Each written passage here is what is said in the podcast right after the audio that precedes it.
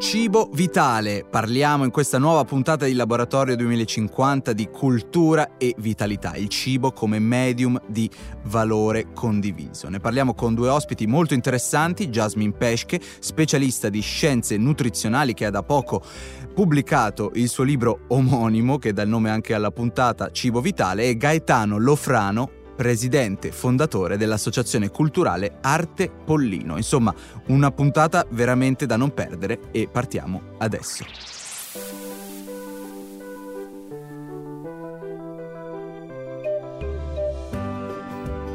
Laboratorio 2050. Un sì per la Terra e per l'uomo. Cibo vitale è il titolo di questa nuova puntata di Laboratorio 2050, ma è anche il libro da poco pubblicato della prima ospite. Stiamo parlando di Jasmine Pesche, specialista in scienze della nutrizione che da più di 30 anni si occupa di alimentazione in chiave antroposofica. E allora benvenuta Jasmine, grazie ancora per aver accettato il nostro invito in occasione ovviamente della pubblicazione per l'edizione italiana del tuo nuovo libro che si intitola per l'appunto Cibo vitale, nutrire l'uomo per rigenerare la terra, che gli ascoltatori tra l'altro possono già trovare in tutti i punti vendita Natura Sì. Partendo dal titolo del libro, cibo vitale, come abbiamo ricordato, vorremmo chiederti quando un cibo può essere definito vitale. Ciao e grazie dell'invito. In effetti il libro parla proprio di vitalità, della vitalità del cibo e del suolo, che sono in relazione tra di loro e sono legati alla nostra. Una pianta è vitale quando cresce e quando il suo frutto matura, si colora, diventa morbido, gustoso e aromatico. Un pomodoro non è solo un composto di nutrienti come zucchero, minerali, acidi, vitamine e acqua. Se noi mescolassimo esattamente queste sostanze come da tabella nutrizionale, non otterremmo mai un pomodoro, perché un pomodoro ha un vissuto, una propria crescita, ha una propria storia e una propria biografia il pomodoro è il risultato della vita della pianta. Vitalità significa anche che il pomodoro è in grado di mantenere le proprie caratteristiche, la propria integrità, il proprio essere pomodoro, anche quando viene staccato dalla pianta e conservato in cucina o nel frigorifero. Anche questa capacità di adattamento è una proprietà vitale. Per noi esseri umani vitalità è riuscire ad affrontare le sfide, resistervi e queste ci rafforzano. Ci sentiamo vitali quando siamo attivi e se vogliamo diventare più forti facciamo lavorare i nostri muscoli. Non stiamo seduti sul divano ad aspettare che i muscoli si rafforzino. Allo stesso modo diventiamo più forti e vitali anche quando è il cibo a renderci attivi. Nella digestione dobbiamo vincere il cibo, affrontarlo, scomporlo, quindi digerirlo totalmente e trasformarlo in singole sostanze che ci rendono attivi e vitali. Possiamo dire che un cibo vitale stimola la vitalità di chi lo mangia. Quando invece non riusciamo a digerire un alimento, questo disturba il nostro equilibrio e può condurci verso intolleranze e allergie. Grazie mille Jasmine, tu hai parlato dell'individualizzazione del cibo, quindi vorrei chiederti che cosa ci nutre veramente nel cibo che mangiamo, la qualità, la quantità o qualcos'altro di diverso. Naturalmente ad alimentarci sono le sostanze nutritive di cui abbiamo bisogno, ma non saremmo felici di mangiare solo miscele di nutrienti non le gradiremmo, non ci sentiremmo a nostro agio e non sarebbe piacevole. Questo ci dà già un'idea del fatto che il cibo è qualcosa di più di una semplice somma di sostanze. Infatti è proprio così. Le sostanze nutritive non bastano, ci serve qualcosa di più. Abbiamo bisogno di cibo autentico, di mangiare una vera albicocca con il suo aspetto, il suo profumo e il gusto tipico del frutto. A queste condizioni mangiare un'albicocca diventa per noi un incontro importante che ci dà soddisfazione. La gioia che ci può dare il cibo è importante. Anche un piatto ben presentato, anche l'amore di chi l'ha cucinato con cura c'è di nutrimento. Tutte le percezioni dei nostri sensi ci nutrono. Le forme, i colori, gli odori e i sapori che possiamo vedere, annusare e gustare in un piatto stimolano il nostro appetito. Stimolano inoltre il microbioma del nostro intestino, importante per il sistema immunitario e per il nostro benessere. Terza e ultima domanda, un po' più lunga, un po' più complessa se vogliamo. Un concetto di base, infatti espresso molto chiaramente nel tuo libro, è che un'alimentazione sana ha sempre bisogno di una terra sana. Un concetto che l'umanità di oggi sembra un po' aver dimenticato. Oggi il suolo infatti viene più usato, potremmo dire, che rispettato, più sfruttato che nutrito in molte delle più diffuse forme di agricoltura convenzionale. Come possiamo allora arrivare a nutrire l'uomo e rigenerare la terra, come si legge proprio nel sottotitolo dell'edizione italiana del tuo libro? Un cibo può essere buono e salutare solo se nasce da un terreno sano. È tutto collegato. Per guarire il nostro pianeta dobbiamo cambiare approccio in modo radicale. Un terreno vitale è la base per ottenere un cibo vitale. L'agricoltura biodinamica è il modo migliore per nutrire e accrescere la fertilità del suolo. Se tutti i terreni del pianeta fossero coltivati con metodo biologico e se mangiassimo meno carne, se eliminassimo gli sprechi, se il cibo fosse distribuito in modo equo, se tutto questo avvenisse avremmo cibo per tutti. Oggi lo sfruttamento delle risorse della terra a scopo di lucro è considerato normale questo atteggiamento ci ha portato alle condizioni e alle crisi che dobbiamo affrontare ora. Rispettando di più l'individualità delle persone, delle piante e degli animali e concentrandoci su quelli che sono i reali bisogni del pianeta, potremmo costruire un mondo migliore. Questo libro vuole suggerire l'idea che un cambiamento è possibile per mezzo di un approccio consapevole, che significa avvicinarsi alle creature che ci circondano con dignità, interesse e spirito di collaborazione. Ma il primo passo è quello di essere consapevoli di noi stessi e connessi con il nostro io.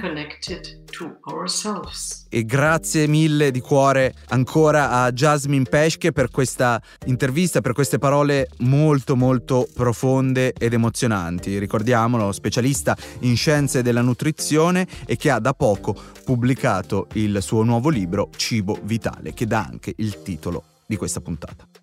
Un abbraccio e buon lavoro. Ciao. Thank you very much. You're welcome. Looking forward. E adesso passiamo dal cibo come veicolo di vitalità al cibo come vettore di cultura. Ora parliamo infatti con un altro ospite speciale, Gaetano Lofrano, presidente fondatore dell'Associazione Culturale Arte Pollino. Grazie per essere qui con noi Gaetano, davvero di cuore. Partiamo subito. Che cos'è l'Associazione Arte Pollino? Arte Pollina nasce nel 2008, è un progetto di arte pubblica che vede coinvolti la Regione Basilicata, il Ministero dello Sviluppo Economico, il Ministero dei Beni e delle Attività Culturali e la Fondazione di Venezia. E ha come suo obiettivo principale la diffusione dell'arte contemporanea ed in particolare del binomio arte-natura nelle aree interne, quindi nelle aree più remote d'Italia e abbiamo provato attraverso una serie di attività, di lavori artistici e di installazione a rispondere a queste domande che noi stessi avevamo posto all'inizio di questa progettualità, perché naturalmente il nostro è un cantiere aperto e non è finito con la realizzazione di un lavoro artistico, di una performance o di una parte di progettualità. Gaetano, con la nostra ospite precedente, Jasmine Pesche, abbiamo capito che il cibo è un medium di vitalità. E allora ti chiedo, che cosa c'entra Arte Pollino con il cibo. Nelle nostre comunità il cibo è un elemento molto importante. È chiaro che noi abbiamo aggiunto il mondo dell'arte, ma abbiamo portato anche l'arte contemporanea, proprio una delle performance 70x7 con il duo Lucia Orghe Orta ci mette di fronte proprio a questo tipo di riflessione, cioè a come il cibo possa essere eh, un elemento di unione per eh, aprire delle riflessioni, in quel caso l'abbiamo fatto sulla biodiversità del nostro territorio, biodiversità non soltanto vegetale ma anche biodiversità culturale. E l'elemento che in quel caso faceva da collan era proprio il cibo, cioè ci si sedeva intorno a questo tavolo, si assaggiavano delle cose, era anche un modo per far scoprire alcuni elementi e alcune peculiarità di questo territorio, ma il fine era quello di condividere, di discutere, di parlare e di eh, riflettere su che cosa sta accadendo all'interno del nostro territorio, ma più in generale sul pianeta, perché poi eh, sappiamo bene che c- c'è tutta una riflessione in corso su questi elementi. Per andare adesso un po' più nel verticale, Gaetano, io so che voi come Arte Pollino avete ospitato la performance di arte contemporanea 70x7 The Mill alla Tronico. Parlaci un po' di questa esibizione.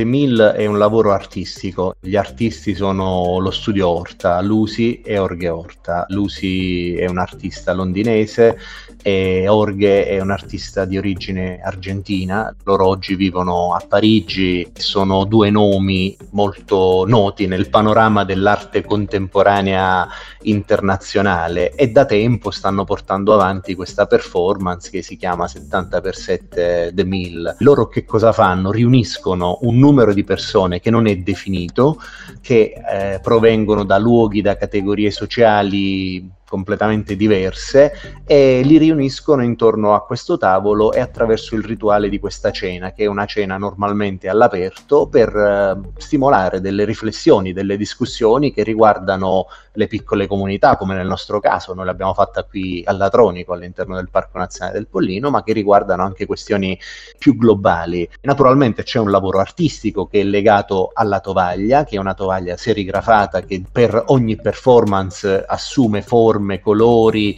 e anche elementi diversi rispetto al territorio. Noi per esempio l'abbiamo caratterizzata con la biodiversità del Parco Nazionale del Pollino, quindi abbiamo preso degli elementi importanti per noi, come può essere per esempio eh, la melanzana rossa di Rotonda, faccio un esempio, per dare un'idea più completa di quello che stiamo anche degustando, ma che stiamo osservando, e perché dietro ci sono delle storie, ci sono delle persone, ci sono dei mondi. E naturalmente accanto a, a questa tovaglia serigrafata dagli artisti ci sono una serie di piatti di porcellana realizzati da Royal Limoges e che anche in quel caso questi piatti sono serigrafati e vengono realizzati in serie limitata, tant'è che il pre della cena stiamo parlando di una tovaglia, di piatti, finita la performance, quella tovaglia e quei piatti diventano delle opere d'arte, perché non sono più l'oggetto che ci serve per degustare il prodotto che in quel caso abbiamo scelto di mettere a tavola, ma diventano il lavoro artistico che è stato appositamente realizzato per questa performance e che eh, poi ognuno può portare a casa. Nel nostro caso abbiamo scelto di tenere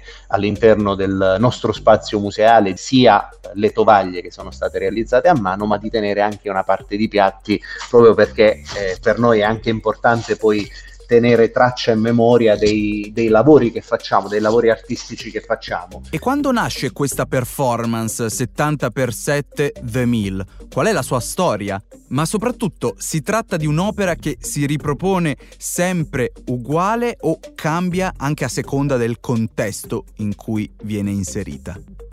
È una performance che nasce nel 1997 ed è stata realizzata in tante città del mondo e che è un work in progress perché naturalmente è un lavoro che in ogni luogo aggiunge dei pezzi, in ogni luogo aggiunge degli elementi, aggiunge del cibo diverso rispetto ad altri luoghi e in ogni luogo naturalmente varia anche il numero degli ospiti perché poi si può scegliere di realizzarla. Qui all'Atronico l'abbiamo fatta per 100 persone, a San Pietroburgo è stata fatta per 3.000 persone, quindi cambia tanto e naturalmente durante questi momenti si riflette. Qui nel Pollino abbiamo oh, aperto questo tavolo di discussione proprio sulla biodiversità del parco, stiamo parlando del parco nazionale più grande d'Italia, il parco nazionale del Pollino è il parco nazionale terrestre più grande d'Italia con una biodiversità straordinaria e con degli elementi unici perché è l'unico luogo in cui all'interno del territorio italiano vive il pino loricato che oltre ad essere il simbolo del parco è un albero straordinario per longevità,